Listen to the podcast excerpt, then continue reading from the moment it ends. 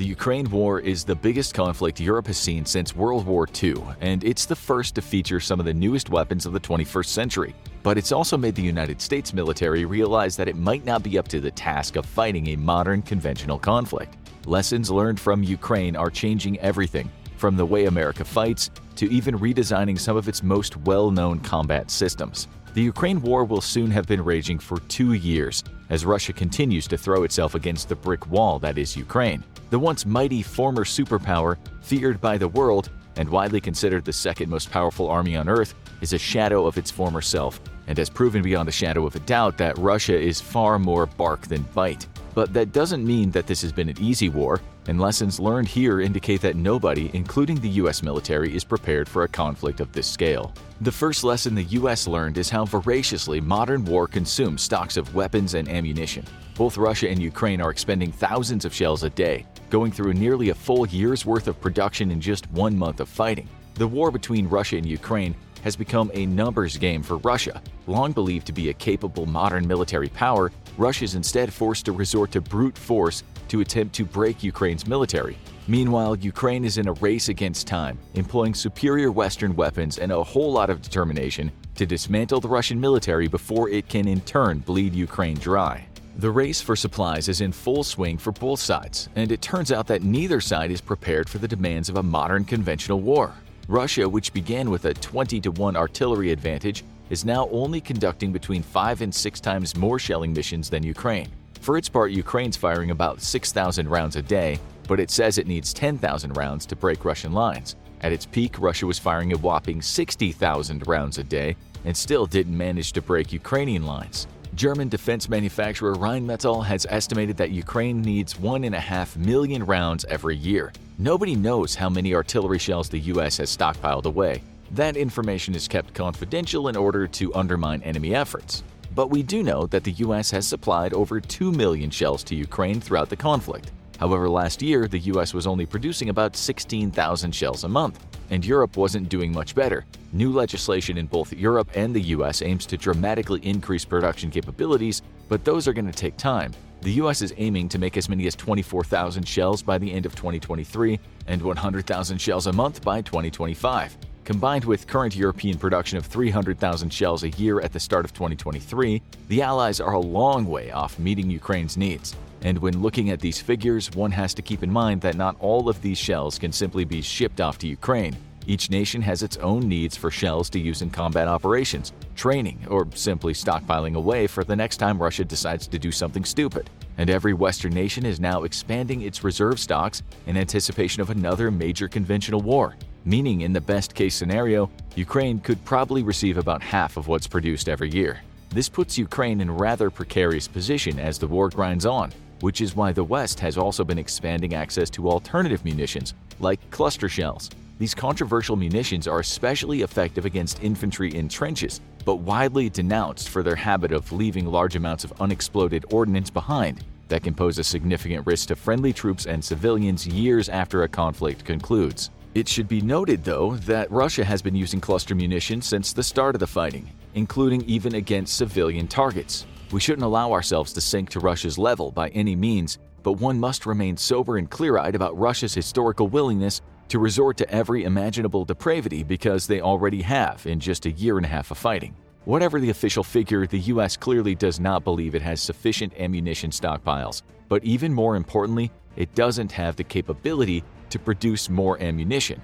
Having deep reserves is nice, but artillery shells can age out after about 30 years. Even more importantly, a nation needs the ability to rapidly ramp up production of warfighting goods, and shells are amongst the most important goods. This is a critical deficiency that the US has been dealing with since the end of the Cold War, when the vast network of defense contractors were either driven out of business or consolidated into a handful of companies. Defense plants across the nation were shuttered, and very few of these were kept in any state of readiness to be reopened again in case of an emergency. On one hand, it makes sense. A military would rather have money for active capabilities like new tanks, airplanes, and equipment than for reserve capabilities like keeping arms manufacturers open and its employees paid without actually providing anything. But the war in Ukraine has shown that defense investments cannot be just for active inventory. Modern war is absolutely brutal and consumes resources at a truly apocalyptic rate. Going forward, defense investments must include investing into the ability to quickly ramp up manufacturing at large scale. Currently, the U.S. arms industry is basically a boutique shop that makes everything to order. Lockheed Martin only makes 156 F 35s a year, and only a part of those are for America's military, the rest are for its partners. Now, when specifically talking about artillery shells, the U.S. future needs come with a very specific caveat. The fighting in Ukraine is not truly an accurate representation of what a major conventional war with direct U.S. involvement would look like. The Ukrainian war very quickly turned from combined arms maneuver war to something more closely resembling the vast trench networks of World War I. This is due to Ukraine's inexperience and lack of capabilities to conduct combined arms operations. And while Russia has access to all the right equipment for it, its military is a clown factory. The US military, to put it bluntly, is incredibly lethal. This is not an accident. The US has invested significant resources into learning from its past mistakes and developing the best war colleges in the world. Official US doctrine is to present an adversary with multiple domain challenges simultaneously in order to stress and break their ability to respond adequately to all or any of them. And it's very well equipped, and most importantly, trained to do just that. U.S. aviators regularly train to coordinate with ground forces, while planners exercise at deconflicting airspace for U.S. ground based air defenses, so Russia can continue winning the gold medal at shooting down its own aircraft. The emphasis is on maneuver warfare in order to keep the enemy off guard and avoid the strategic quagmires of the past. And just about every weapon in the U.S. arsenal is designed for these combined arms operations. A war between the U.S. and Russia would not devolve into trench to trench fighting simply because American all domain capabilities are significantly more advanced than Russia's. This means that there's a very low likelihood of a war devolving into the quagmire that Ukraine's Eastern Front finds itself in. But that chance isn't zero. As a French parliamentary member recently said, we believed we could do everything with airplanes, when referencing the West's lack of artillery shells. The US doesn't like losing conventional wars, but it really doesn't mind taking runner up in unconventional ones, apparently. This means that while the chance of war devolving to an artillery duel is extremely low, the US wishes to be prepared. And to do that, it needs to dramatically increase both its reserve of shells and its capability to create new ones. But it's not just shells, because this war has been eating up other weapons at a prodigious rate as well. America has sent around 5,000 javelins to Ukraine since fighting began, and it's unknown how many Javelin anti tank missiles it has left in its own stockpiles. But like artillery shells, America's looking to ramp up production here as well. About 50,000 javelins are in service with the US and its allies and partners, which means in just a year and a half, 10% of the stockpile has been sent to an active war zone. In 20 years of fighting in Iraq and Afghanistan, the US expended 5,000 javelins. So one year of conventional war has expended as many javelins as the US needed in 20 years. Another lesson the US has learned from the war in Ukraine is that the next major war America fights may not be as permissive an environment to its high tech weapons as it would like. When Russia launched its initial invasion of Ukraine, it waged a largely unreported but extremely effective electronic war against its victim.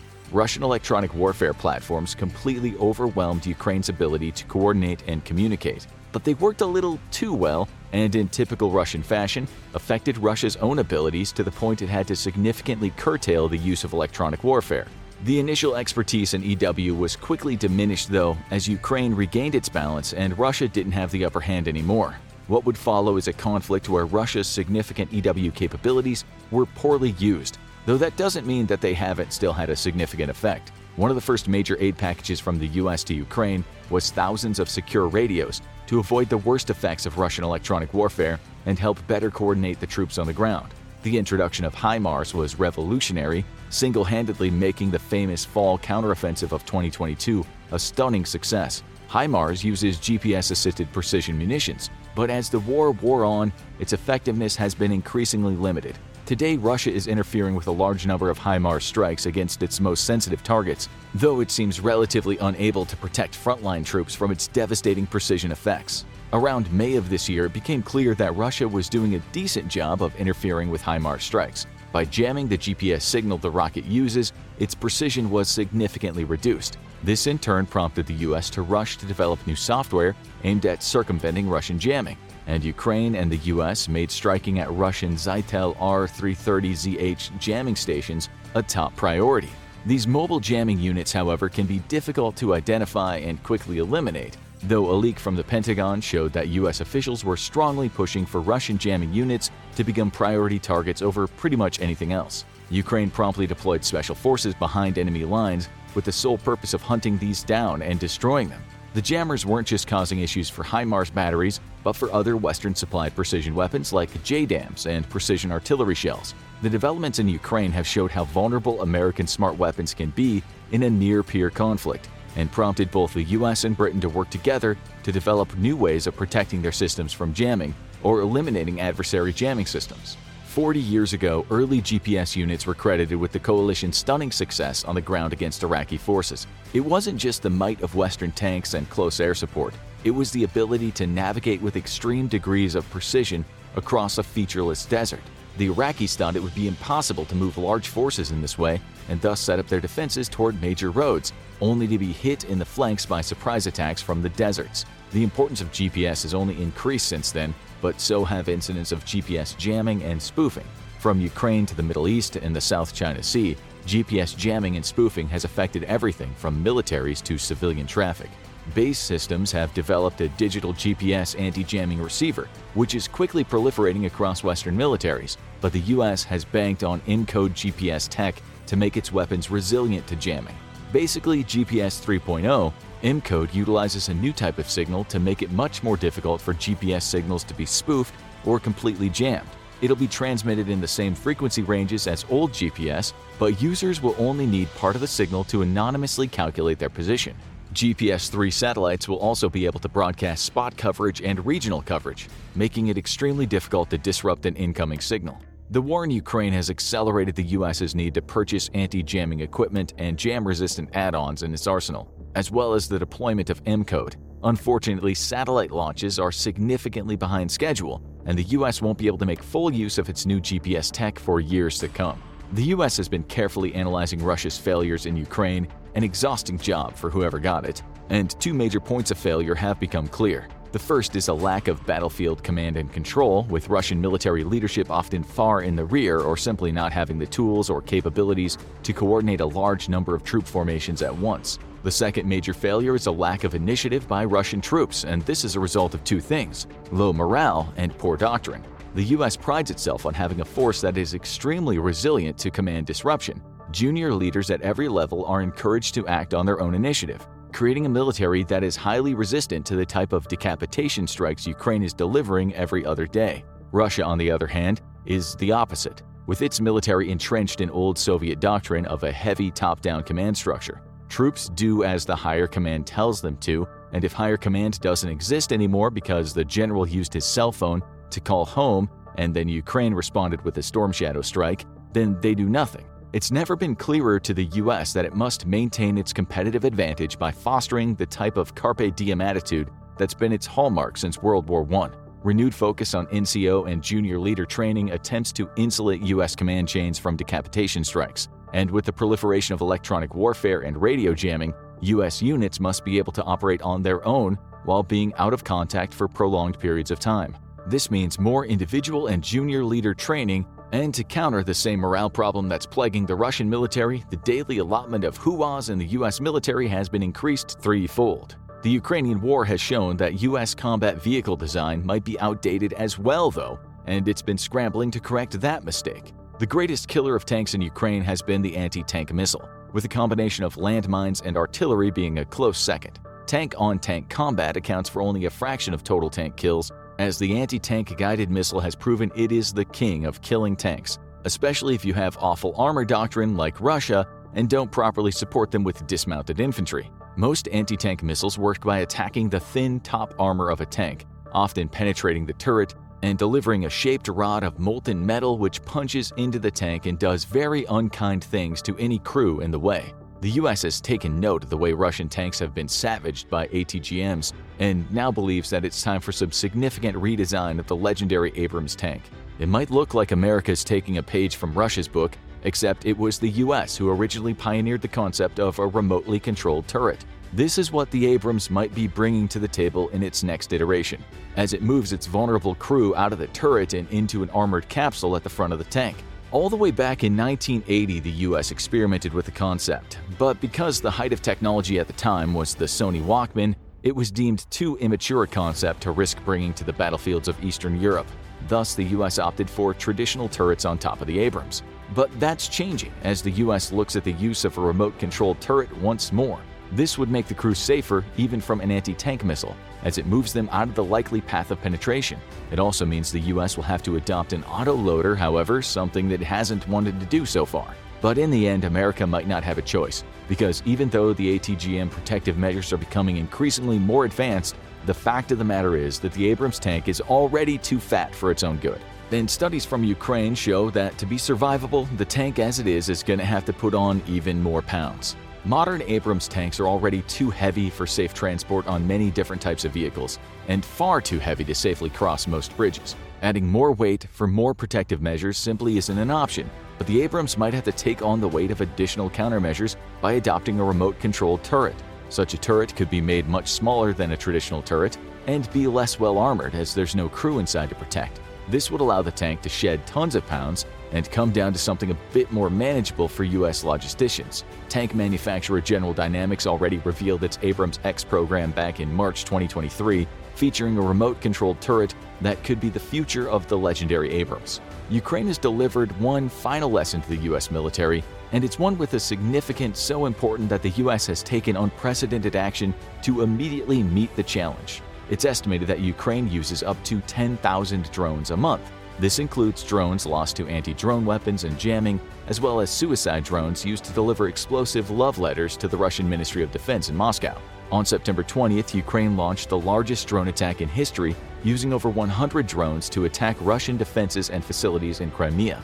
The attack was a stunning success, with the drones drawing the attention of Russian air defenses and forcing them to expend their missiles. The attritable swarm then continued onto its various targets and opened up the skies for Neptune missiles to strike at the Russian naval HQ. From attriting enemy air defenses to recon and spotting for artillery, drones are the it weapon of the war, and the US has realized just how critical these sometimes very small weapons are for fighting a modern conflict. Despite being completely overmatched in every category, Ukraine's advantage in drones has been one of its biggest saving graces, and it's used that overmatch to make life absolutely miserable for the Russians. Aircraft and radar systems worth hundreds of millions of dollars have been destroyed or severely damaged by $1,000 drones, and that's an economic exchange that no country can hope to win. The US has prioritized anti drone weapons across the entire military, in any future conflict, it's inevitable that enemy agents will strike far behind the front lines using disposable drones. The B 2 bomber is the world's second most capable bomber now that its successor, the B 21, is operational, but it can easily be destroyed by a three ship flight of a $200 DJI drone equipped with explosives and launched from close to its flight line. Everything from multi million dollar aircraft and systems to civilian infrastructure is vulnerable to drone attacks and point drone defense weapons are a critical need for the American military. But traditional point defense weapons use expensive interceptors, and that's simply not an option. Again, swapping million dollar Patriot missiles for $1,000 drones is a quick way to lose a war. Instead, the US is turning to directed energy weapons, and it's already fielding the most powerful battlefield lasers in the world with more to come. But the drone itself is a weapon supremely useful not just to overmatched powers like Ukraine, but even the world's most powerful military. In a stunning announcement, the US Department of Defense announced the Replicator program, aimed at producing and fielding, quote, thousands upon thousands, end quote, of drones in the US military by 2025. That's just two years, and the US is expecting to have massive drone swarms not just in inventory but in active use. Drone swarms are supremely useful, as Ukraine has proven, and the US has named a specific adversary for its future drones China. Citing China's growing number superiority in the Pacific, the DoD is turning to vast swarms of drones to level the playing field, and then tip it in its advantage. These drones will do everything from recon to saturating enemy defenses and even delivering suicide attacks. And Replicator aims to have vast quantities of expendable drones for use in both sky and sea. America is an apt pupil of war, and the Ukraine war has been a masterclass on the challenges of future combat and how ill prepared in places the US and its allies have been. However, the advantage of the United States military over any potential adversary is its dedication to professional military education with the best war colleges in the world, where U.S. service members attend class side by side with allies and partners from around the world. If the US is going to keep its competitive advantage, though, it's got to keep evolving and avoid letting any amount of hubris stagnate its military culture. Now go check out why Putin's invasion of Ukraine is a failure, or click this other video instead.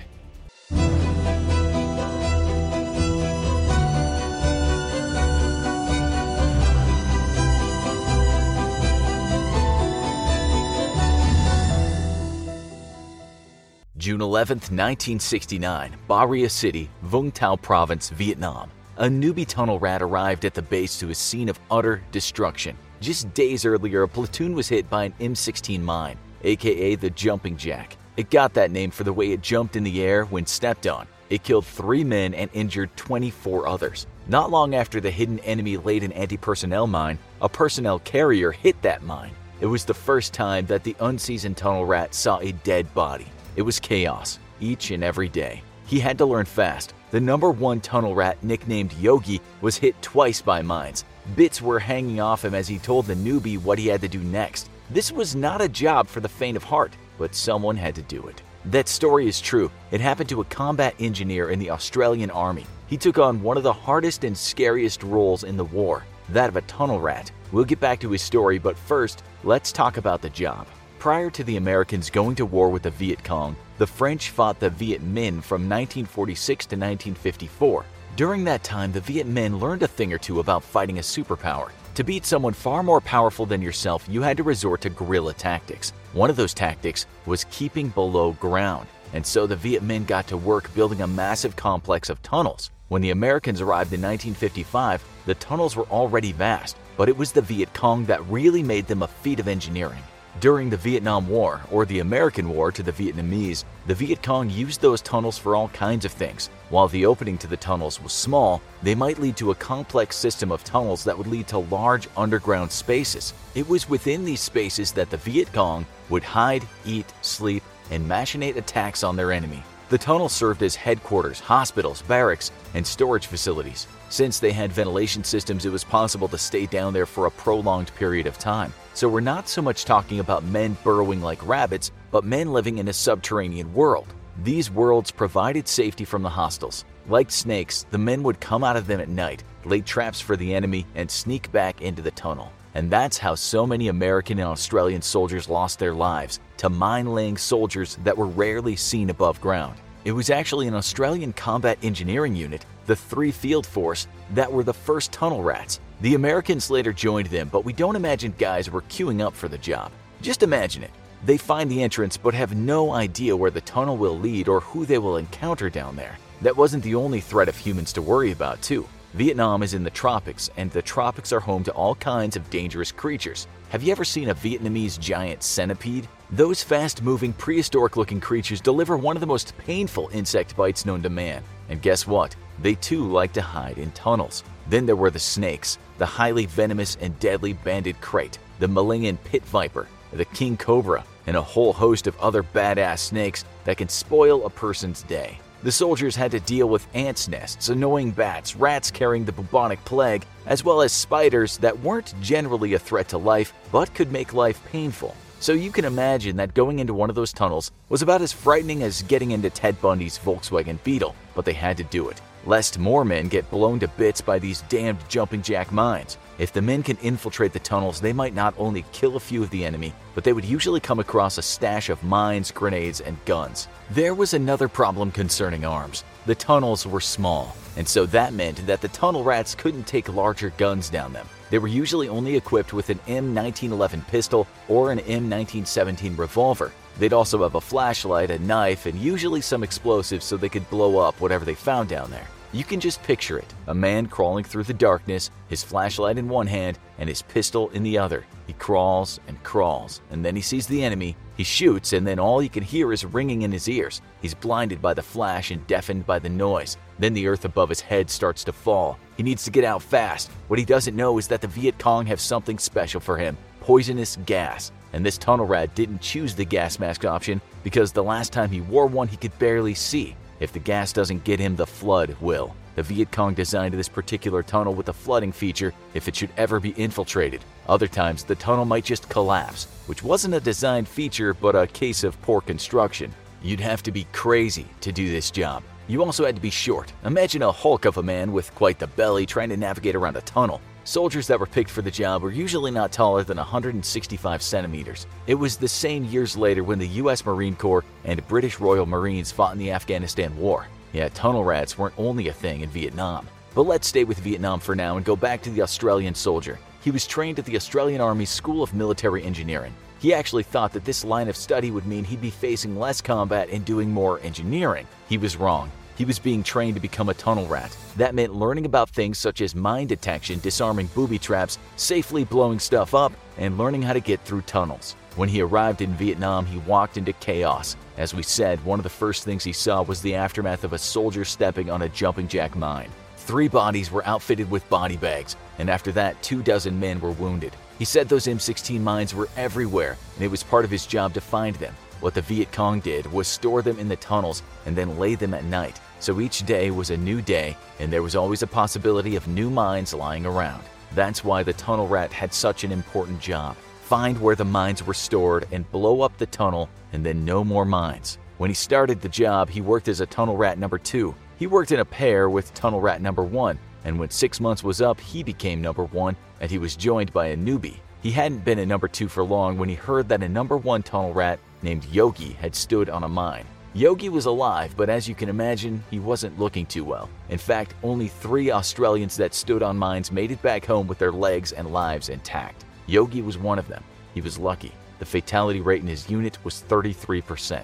That's one reason why going into tunnels was not a prospect most soldiers liked. The Americans wanted to destroy the tunnels not from the inside but from the outside. If you dropped enough bombs on suspected tunnels, then they would cave in and anyone inside would suffocate. If you sprayed poisonous gases into them, the Viet Cong would die. You could also try and flood the area where the tunnels were and by doing that, drown the enemy. The problem was that these efforts didn't always result in success. The reason for that was the fact that the Viet Cong made more impressive tunnels. They made them blast proof, flood proof, and provided extra ventilation so the gases weren't effective. They also made them in a zigzag shape to mitigate the effect of an explosion. This is why the tunnel rat was indispensable. Those guys were the only thing that really worked.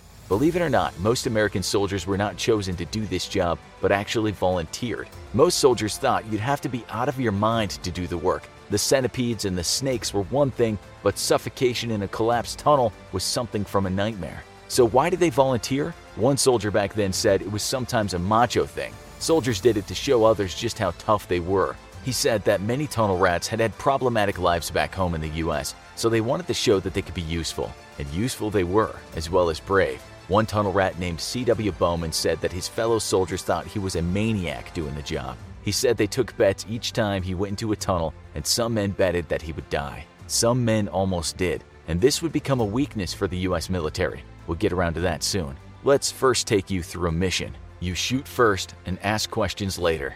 That was the mantra of the tunnel rat. Anything they came across, they shot at. They would usually fire only three bullets and then reload. The reason for this was the enemy wouldn't know how many bullets they had in the chamber. Let's say the mission was successful, and that the tunnel rat took out the enemy and discovered what was hidden down there. What would they find? On one mission, the tunnel was around 120 feet. At the end of the tunnel, the rat found places where men cooked and slept. As for items, he discovered 8 rifle grenades, 40 pounds of salt, and 6,000 pounds of rice, all of which was destroyed. On another mission, the tunnel rats found cameras, films, and printing presses, as well as weapons and ammunition. There was still a problem though, and that was the fact that even if the tunnel rats were successful, the Americans still had a problem winning the war. You can take out the tunnel, but there will always be more. This is a quote from Ho Chi Minh, the president of North Vietnam. You can kill 10 of our men for every one we kill of yours, but even at those odds, you will lose and we will win. Take, for instance, the use of booby traps, horrific things that killed around 11% of American soldiers during the war. Sometimes the Viet Cong would put a punji stake trap in a larger part of the tunnel. These were holes filled with sharpened bamboo that would be covered with branches and leaves. When a soldier stood on the trap, the spikes would impale him, and worse, the spikes might have been daubed with poison or feces. The soldier would then scream out, but he wouldn't die. This was the point, because the Viet Cong wanted more men to go down into the tunnel. Not only were there often more traps down there, but even if there weren't, pulling an injured man off sharp sticks and dragging him out through the tunnel was very time consuming. The Viet Cong would later say that the Americans spent so much time and energy rescuing their injured comrades that they had lots of time to regroup and plan what they were going to do next. The sheer horror of these traps were also very bad for morale. This is what Ho Chi Minh was referring to when he said the Americans would not be victorious. He was right, too. There were other kinds of traps. A tunnel rat might have hit a tripwire while crawling, and then the tunnel would have collapsed on him. There's a story of a tunnel rat that popped his head out of one entrance and that triggered a spear that went through his neck. At other times, the Viet Cong made traps like something you might have seen in an Indiana Jones movie. A man could hit a tripwire in a tunnel, and then a concrete ball studded with spikes would come flying at him. A lieutenant named Jack Flowers said he experienced a totally different kind of trap. His comrade went into a tunnel, and that man triggered a tripwire. After that, a box full of scorpions rained down on him. Snakes were also used. Sometimes the Viet Cong would place them in bamboo and tie them to the roof of the tunnel. When a soldier hit the bamboo, the snake would pop out and bite the man in his face. They scared the hell out of the soldiers, some of whom called them three step snakes, because after you were bitten, you only had three steps before you died. That might be a bit of an exaggeration, but you can imagine being stuck in a dark tunnel with scorpions and snakes. Flowers went into over 100 tunnels. He later said this about the expeditions In these tunnels, your adrenaline was pumping like a river. I swear I could hear my heart beating. You'd feel your way along for booby traps. It got so you could sense them. Same for the VC. You could smell another human being in the tunnel. You knew he was waiting for you in the dark. All these horrors that the Viet Cong created instilled so much fear in the men that volunteering to be a tunnel rat wasn't exactly on every soldier's mind. But someone had to do it. They had to do it for the team, so to speak. This is what one American said about hiding in tunnels. We often wondered how things happened in the night, and we never saw what was going on. Guys getting their throats cut. Nobody ever knew where these guys were coming from. They had to go down every tunnel they could find, otherwise, strange things happened during the night. It created tremendous psychological stress not knowing where the enemy was, so sending down tunnel rats was some peace of mind. There were successful tunnel campaigns, such as Operation Crimp and Operation Cedar Falls, but in the end, the Viet Cong proved to be more resilient. While the American soldiers were literally having nervous breakdowns going into the tunnels, the Vietnamese soldiers were at home in them. If the tunnels were destroyed, they just built more of them. The Americans had the task of Sisyphus, pushing the giant rock up a slope for eternity. As for the fate of the tunnel rats, there isn't any data on how many of them died, but it's thought that most of them succumbed during those horrific explorations of the Vietnamese subterrane. Out of 100 or so tunnel rats in the American army, only 12 of them lived to tell the tale of those tunnels back on American soil. One of those men was Jack Flowers. He later said, Why did we do it? I wasn't a tough guy. Nobody who knows me would ever suspect I could do what the tunnel rats did. I'd never want a son of mine to have to do it. Thank God he said that these days men don't have to do what he did. Now you should watch this video, the insanely crazy story of a tiny soldier, or have a look at this, Mad Jack, a real-life World War II madman.